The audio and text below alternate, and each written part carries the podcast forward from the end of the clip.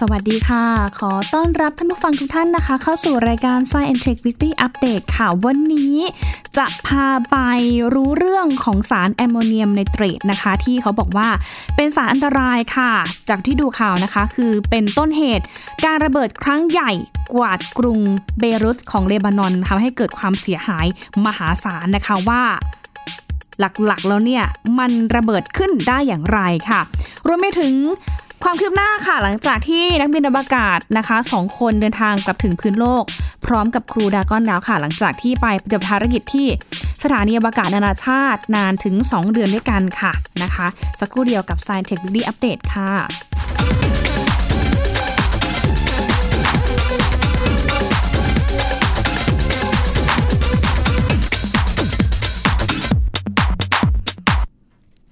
วัสดีท่านผู้ฟังทุกท่านอีกรอบหนึ่งนะคะ โอ้โห อยากจะบอกว่าดูข่าวมาตั้งแต่ช่วงวันอังคารที่ผ่านมาหลายท่านก็คงจะตกอกตกใจนะคะ กับเหตุการณ์ระเบิดที่ท่าเรือในกรุงเบรุตของเลบานอนค่ะ ซึ่งเหตุการณ์ในครั้งนั้นก็ทำให้มีผู้เสียชีวิตนะคะ ไม่ต่ำกว่า 135 คน แล้วก็มีผู้บาดเจ็บมากกว่า 5,000 คนค่ะ ตอนนี้ตัวเลขนะคะยังไม่นิ่งค่ะ เพราะว่าในตอนนี้เองทางเจ้าหน้าที่กำลังเร่งค้นหา ผู้ที่อาจติดอยู่ใต้ซากปรักหักพัง แต่ดูจากภาพหลายคลิปภาพที่มีการลงในโซเชียลมีเดียแล้ว คือพูดตรงๆว่ารู้สึกสลดใจมาก สลดหดหูใจมากก็สงสารมากนะคะ เพราะว่าคือแต่ละคนที่เขาได้รับบาดเจ็บ ส่วนใหญ่เลือดท่วมตัวนะคะ แล้วก็ร้องด้วยความเจ็บปวดนะคะ บางท่านก็โอ้โหคือมึนงงกับเหตุการณ์ที่เกิดขึ้นค่ะ เพราะว่ามันเกิดขึ้นไวมาก แล้วในช่วงที่เกิดเหตุเนี่ย มันมีเสียงระเบิดดังขึ้นเนี่ย เสียงดังมากถึงสองครั้งด้วยกันนะคะ บางท่านเนี่ยบอกว่าหูอื้อเลยนะ ช่วงแรกๆจำอะไรไม่ได้ มึนงงสับสน ไม่รู้ว่าเกิดอะไรขึ้น แล้วผ่านมาหลายคืนแล้วหลายวันแล้วเนี่ยค่ะถามคนไทยที่อยู่ที่เลบานอน บางท่านก็บอกว่านอนแทบไม่หลับ นอนแล้วมันผวา มันสะดุ้งตื่น เพราะว่าเหตุการณ์ระเบิดในครั้งนั้นเนี่ยมันรุนแรงมาก แล้วยิ่งช่วงนี้คือเลบานอนก็เริ่มมีปัญหาเรื่องของ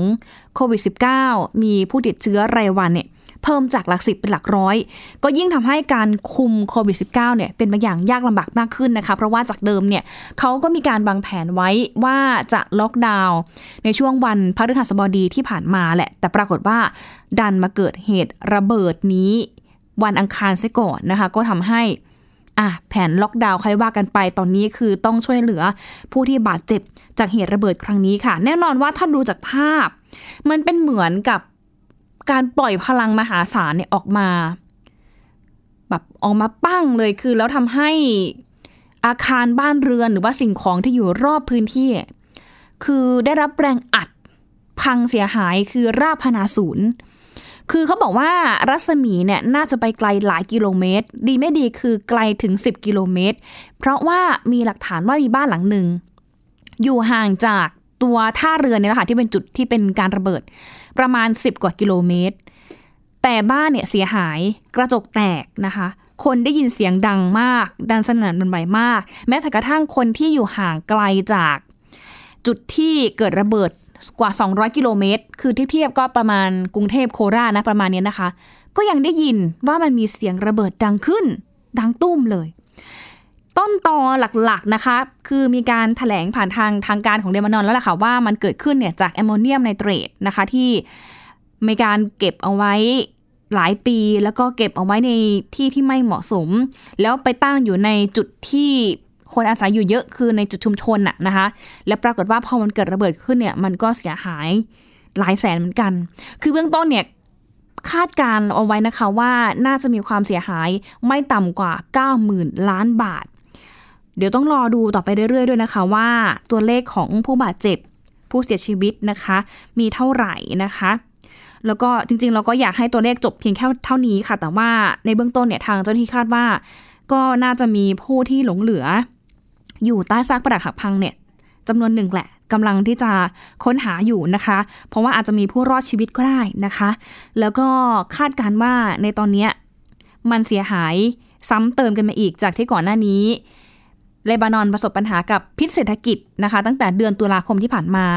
ปัญหาเงินเฟ้อนะคะ เรื่องของการส่งออก เรื่องของประชาชนเนี่ยตกงานนะคะ สินค้าแพงขึ้น หลายอย่างหลายสิ่งอันค่ะ ประดังประเดเข้ามา บวกกับช่วงต้นปีที่ผ่านมาโควิด -19 ระบาดอีก ก็หนักอีกแล้วมาเจอกับเดือนนี้นะคะ วิกฤตซ้ำสามรอบนะคะ กับเหตุระเบิดที่เกิดขึ้นค่ะ ก็ทำให้ตอนนี้คือ เลบานอนหนักจริง ๆนะคะ ตอนนี้หลาย ๆ ชาติก็ส่งความช่วยเหลือเข้าไปถึงที่เลบานอนแล้วนะคะ อย่างเบื้องต้นก็มีฝรั่งเศส องค์การอนามัยโลกแล้วก็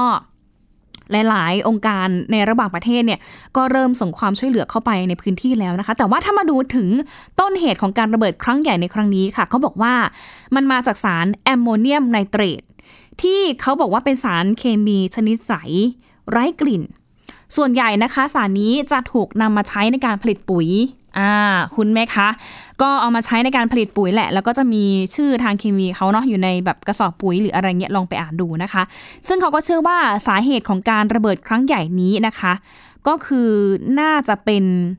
การเก็บที่ไม่ได้มาตรฐาน แต่จะดูว่ามันมีปัจจัยหรือว่าสาเหตุอื่นหรือไม่เนี่ยอันนี้ก็ต้อง รอดูกันต่อไปค่ะ แต่ว่าในเบื้องต้นนะคะ เขาบอกว่ามันเป็นอุบัติเหตุ ด้านอุตสาหกรรมในหลายประเทศในช่วงหลายสิบปีที่ผ่านมาด้วย ยกตัวอย่างเช่น เหตุระเบิดที่โรงงานผลิตปุ๋ยแห่งหนึ่ง ในรัฐเท็กซัสในปี 2013 ค่ะทำให้มีผู้เสียชีวิต 15 คน ซึ่งถูกตัดสินภายหลังนะคะว่า เหตุระเบิดในครั้งนั้นที่รัฐเท็กซัสในปี 2013 เป็นการวางแผนอย่างจงใจขึ้นที่ทำให้มีผู้เสียชีวิตและมีผู้บาดเจ็บจำนวนมากค่ะ แล้วก็อีกเหตุการณ์หนึ่งก็คือ เป็นเหตุการณ์ที่เกิดขึ้นในปี 2004 นะคะ เป็นเหตุระเบิดรางรถไฟในเกาหลีเหนือ ซึ่งในครั้งนั้นเองมันก็ทำให้มีผู้เสียชีวิตมากถึง 161 คนด้วยค่ะ สำหรับตัวสารนี้นะคะ คือฟังไว้เป็นความรู้นะคะท่านผู้ฟังคะคือเขาบอกว่าจะทำให้เกิดแรงระเบิดมหาศาลนะคะ คือมันอันตรายมากนะคะ คือเป็นไปได้ก็อย่าไปเข้าใกล้มันเลยนะคะ แล้วก็มักจะถูกนำมาใช้ในการระเบิดแบบควบคุม ในอุตสาหกรรมการก่อสร้าง แต่ว่าทางกลุ่มติดอาวุธต่างๆค่ะ ก็มักจะใช้วิธีการเดียวกันนี้ เพื่อนำมาสร้างระเบิดขึ้นมาเช่นกันนะคะ ยกตัวอย่างเช่น การวางระเบิดอาคารรัฐบาลแห่งหนึ่งที่เมืองโอคลาโฮมาซิตี้ของสหรัฐอเมริกา ในปี 1995 ค่ะ ที่ทำให้มีผู้เสียชีวิต 168 คน โดยมีการระบุนะคะว่ามีการใช้สารแอมโมเนียมไนเตรตนี่แหละนะคะ เป็นส่วนหนึ่งของการก่อวินาศกรรมในครั้งนั้นด้วยนะคะ ซึ่ง เหตุการณ์ล่าสุดที่กรุงเบรุตนั้นนะคะ เรื่องนี้ทางผู้นำเลบานอนค่ะ คุณฮัสซันดิอับนะคะ บอกว่ามันมีสารเคมีอันตรายชนิดนี้เนี่ยนะคะมากถึง 2,750 ตัน แล้วก็ถูกเก็บไว้ในโกดังเนี่ยหลายปีที่ท่าเรือจุดเกิดเหตุด้วยนะคะ ซึ่งเขาบอกว่าการเก็บสารแอมโมเนียมไนเตรตอย่างไม่ถูกวิธีค่ะ มันเคยเป็นสาเหตุของการระเบิดครั้งใหญ่มาแล้วนะคะ อย่างเช่นที่ โกดังสารเคมีแห่งหนึ่ง ที่เมืองเทียนจินของจีนเมื่อ 5 ปีที่แล้ว อันนั้นก็เกิดขึ้นจากการเก็บสารเคมีไม่ถูกวิธีเหมือนกันค่ะ ซึ่งรอบนั้นนะคะทำให้มีผู้เสียชีวิตมากกว่า 165 คนค่ะ แล้วก็มีความเสียหายมากกว่า 1,000 ล้านดอลลาร์สหรัฐในครั้งนั้นจำกันได้นะคะ เป็นเหตุการณ์ระเบิดครั้งใหญ่เหมือนกัน แล้วก็ลานจอดรถตึกอาคารบ้านเรือนแถวนั้นคือ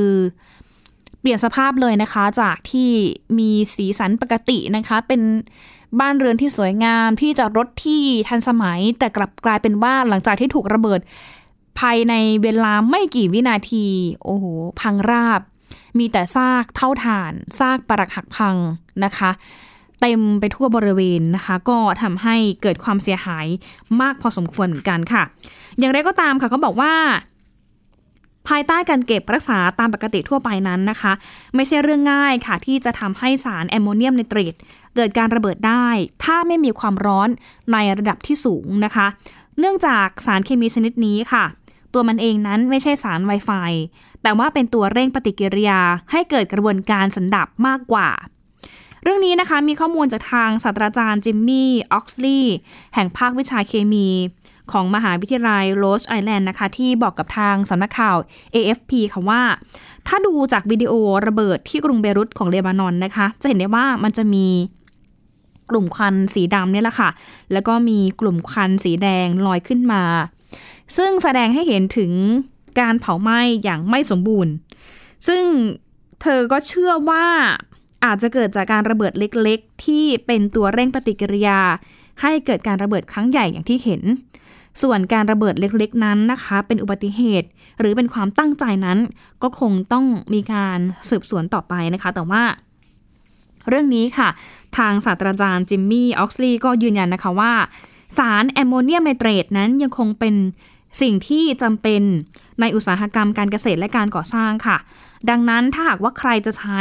ควรที่จะมีมาตรการ ในการควบคุมการใช้และก็การเก็บรักษาสารเคมีอันตรายนี้อย่างเข้มงวด มีการออกกฎหมายนะคะ มีการทำขั้นตอนเป็นโปรโตคอลเป็นเรจิเมนอีกทีหนึ่งนะคะว่าควรที่จะเก็บสารนี้อย่างไรเพื่อที่จะให้มันเกิดความปลอดภัย แล้วก็ไม่ให้เกิดเหตุการณ์ อย่างที่เกิดขึ้นที่กรุงเบริตเบรุตอีกนะคะ เพราะว่าสารนี้นะคะคือพอมันระเบิดขึ้นมา มันสามารถที่จะทำลาย ล้างสูงมากนะคะ ไปได้ไกลถึงหลายกิโลเมตรนะคะ หลักๆเนี่ยเขาก็ตั้งข้อสันนิษฐานว่าตั้งข้อสังเกตเลยนะคะว่า น่าจะรัศมีไม่ต่ำกว่า 10 กิโลเมตรแน่นอนนะคะ แม้แต่กระทั่งบ้านที่อยู่บนภูเขาห่างจากจุดเกิดเหตุเนี่ยประมาณ 3 กิโลเมตร ก็ยังเสียหายยับเยิน อนุภาพมันร้ายแรงมากค่ะ ซึ่งในเบื้องต้นเนี่ยทางผู้เชี่ยวชาญด้านเคมีก็ให้ข้อมูลนะคะ บอกว่า ตัวแอมโมเนียไนเตรตที่ระเบิดในกรุงเบรุตเนี่ยนะคะ มันมีความรุนแรงขนาดเท่าระเบิด TNT นะคะ ประมาณ 3,000 ลูกนะคะ แล้วก็มีความรุนแรง ถ้าเทียบกับระเบิดที่ลงในฮิโรชิมาในญี่ปุ่น ในสมัยสงครามโลกครั้งที่สองมีความรุนแรงประมาณ1ใน10 ของนิวเคลียร์ที่เป็นลงที่ฮิโรชิมาโอ้โห ท่านผู้ฟังคะลองนึกภาพ ขนาดแค่หนึ่งในสิบเรายังเห็นความรุนแรง ความเสียหายได้ขนาดนี้ แล้วถ้าแบบสิบเต็มแบบที่ระเบิดที่ลงฮิโรชิมาเนี่ย มันจะเสียหายขนาดไหน เพราะว่าในรอบนั้น มันก็ทำให้มีผู้เสียชีวิตนะคะ นับแสนคนเหมือนกันนะคะอ่าดังนั้นก็ถ้าอุตสาหกรรมไหนจะใช้สารเคมีชนิดนี้ ก็ขอให้ช่วยกันเก็บให้ดีๆนะคะ แล้วก็มีมาตรการการเก็บรักษาให้มันปลอดภัยมากยิ่งขึ้นด้วยนะคะ เพราะว่าถ้า มีปัจจัยใดปัจจัยหนึ่งนะคะ ไม่ว่าจะเป็นความร้อนหรือว่าไปตัวที่มันไปจุดชนวนทำให้เกิดการระเบิดแบบนี้ขึ้นมานะคะ มันก็อาจจะทำให้เกิดความเสียหายขึ้นด้วยนะคะ ทีนี้มีคำถามเหมือนกันว่า เอ้าแล้วทำไมคนก็เอาไปใช้เป็นปุ๋ยเนี่ยอยู่ดีๆ เป็นปุ๋ยอยู่แล้วเนี่ยทำไมถึงได้กลายเป็นระเบิดครั้งใหญ่เกิดขึ้นแบบนี้นะคะ คือ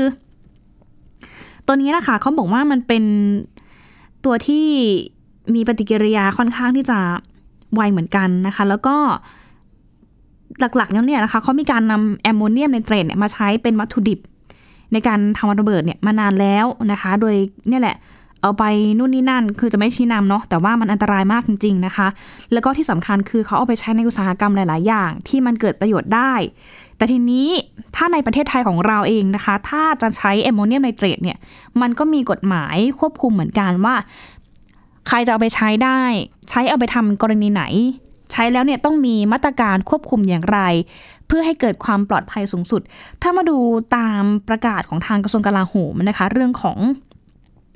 พระราชกำหนดการหมดยุทธภัณฑ์ที่ต้องขออนุญาตตามพระราชบัญญัติควบคุมยุทธภัณฑ์ พศ 2530 หมวด 2.3 เนี่ยนะคะเรื่องของสารเคมีแล้วก็สารเคมีที่เป็น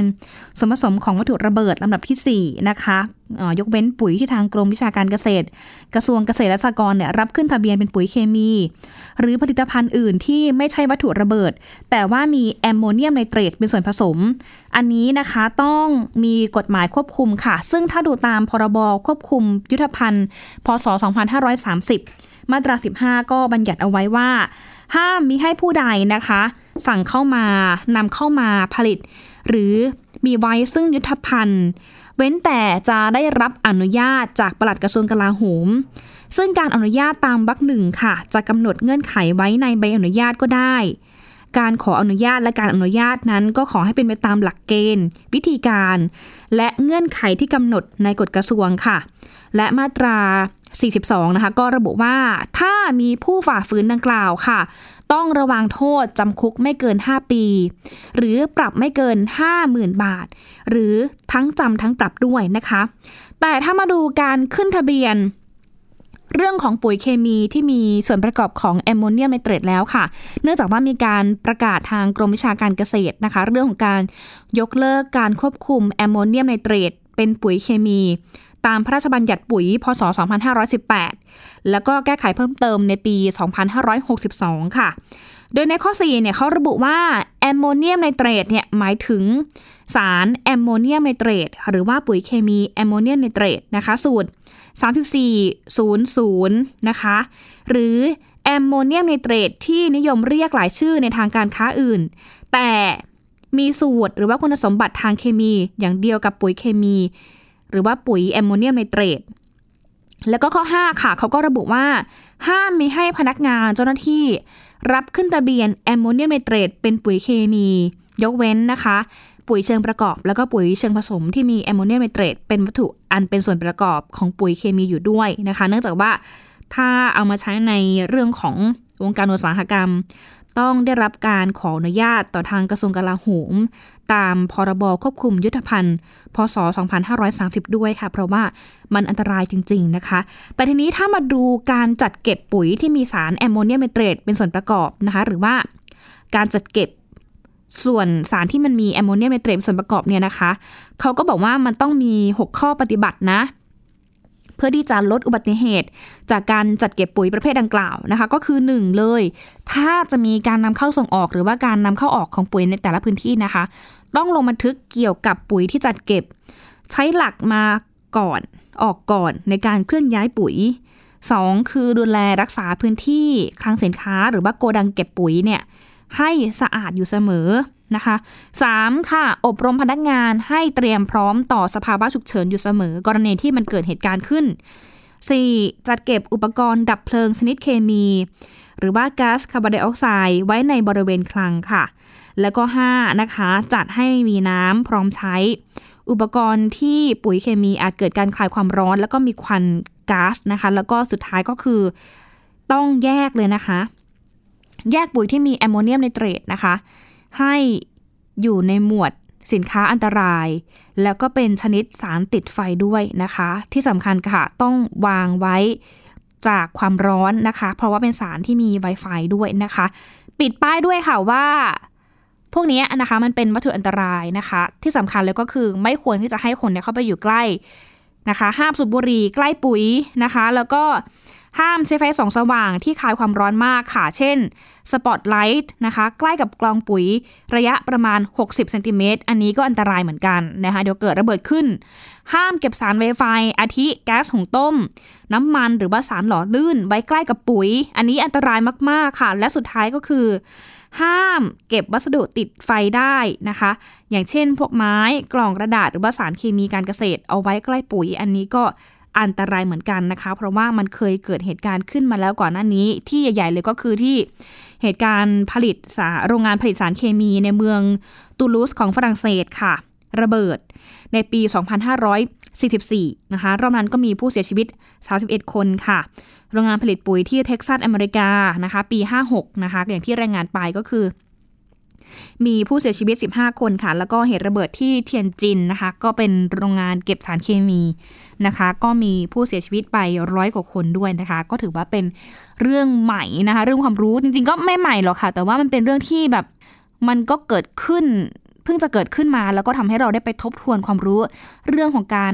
ระมัดระวัง แล้วก็การป้องกันอันตรายที่เกิดขึ้นกับการใช้สารแอมโมเนียมไนเตรต ที่เขาบอกว่า เอา้าจากการที่เป็นปุ๋ยอยู่ดีๆทำไมถึงกลายมาเป็นเหตุระเบิดครั้งใหญ่ที่เกิดขึ้นในเลบานอนในช่วงวันอังคารที่ผ่านมาด้วยนะคะ เดี๋ยวช่วงนี้พักกันสักครู่ค่ะช่วงหน้านะคะ จะพาไปติดตามภารกิจของนักบินอวกาศค่ะหลังจากที่เดินทางกลับมาจากสถานีอวกาศนานาชาติค่ะหลังจากที่ไปปฏิบัติภารกิจ Dragon Crew Capsule นะคะ สักครู่เดียวกับ Science Tech Daily Update ค่ะ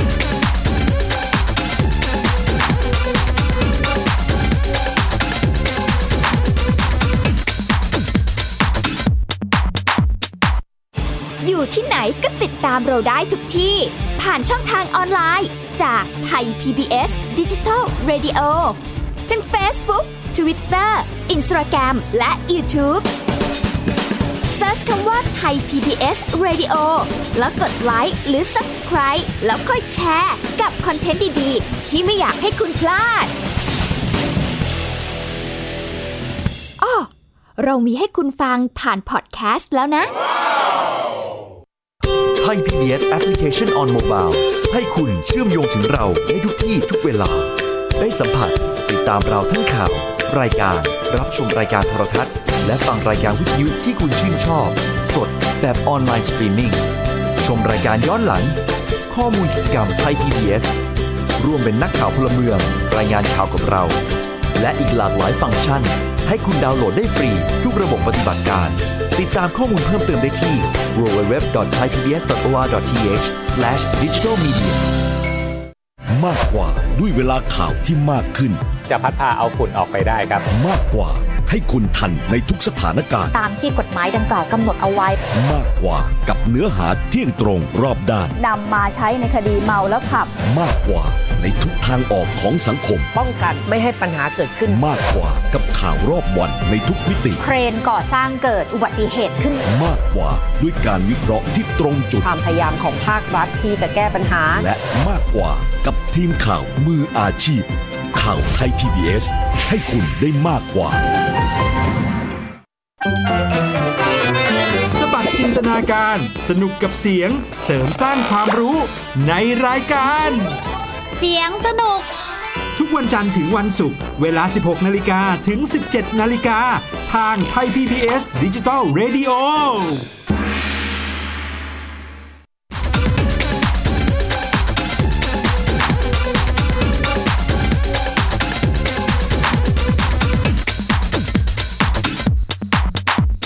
ลับเข้าสู่ช่วง Science Tech Daily Update ช่วงที่ 2 กันแล้วนะคะ อย่างที่แจ้งท่านผู้ฟังเอาไว้ค่ะ ช่วงแรกนะคะ พาไปติดตามภารกิจของสองนักบินอวกาศสหรัฐค่ะ หลังจากที่เดินทางกลับถึงพื้นโลกพร้อมกับครูดากอนนะคะ โอ้โห ก็เป็นภาพที่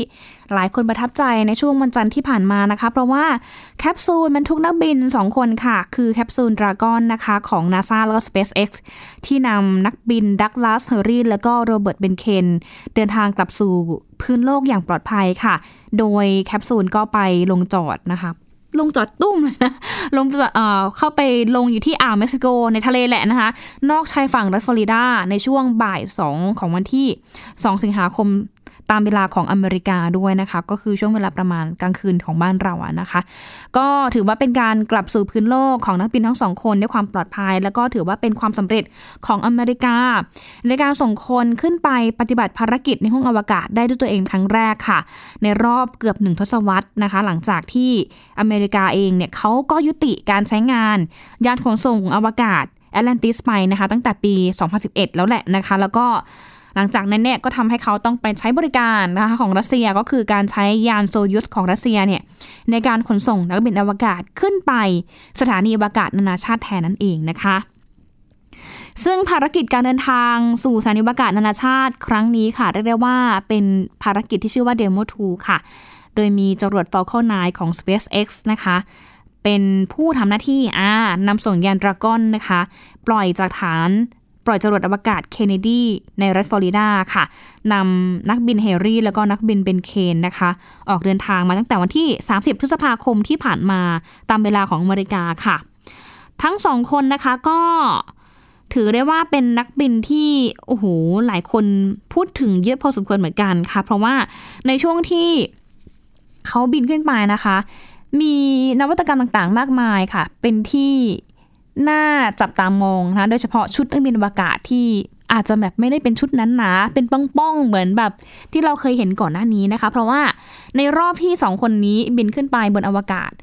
จะเห็นได้ว่าเขาสวมชุดนักบินอวกาศรุ่นใหม่ค่ะ เป็นชุดที่บางกว่าเดิมนะคะ แต่ว่ามีประสิทธิภาพมีความสามารถในการป้องกันรังสีต่างๆเนี่ยมากกว่าเดิม มีความปลอดภัยมากกว่าเดิมด้วยนะคะ เป็นชุดที่ออกแบบมาจาก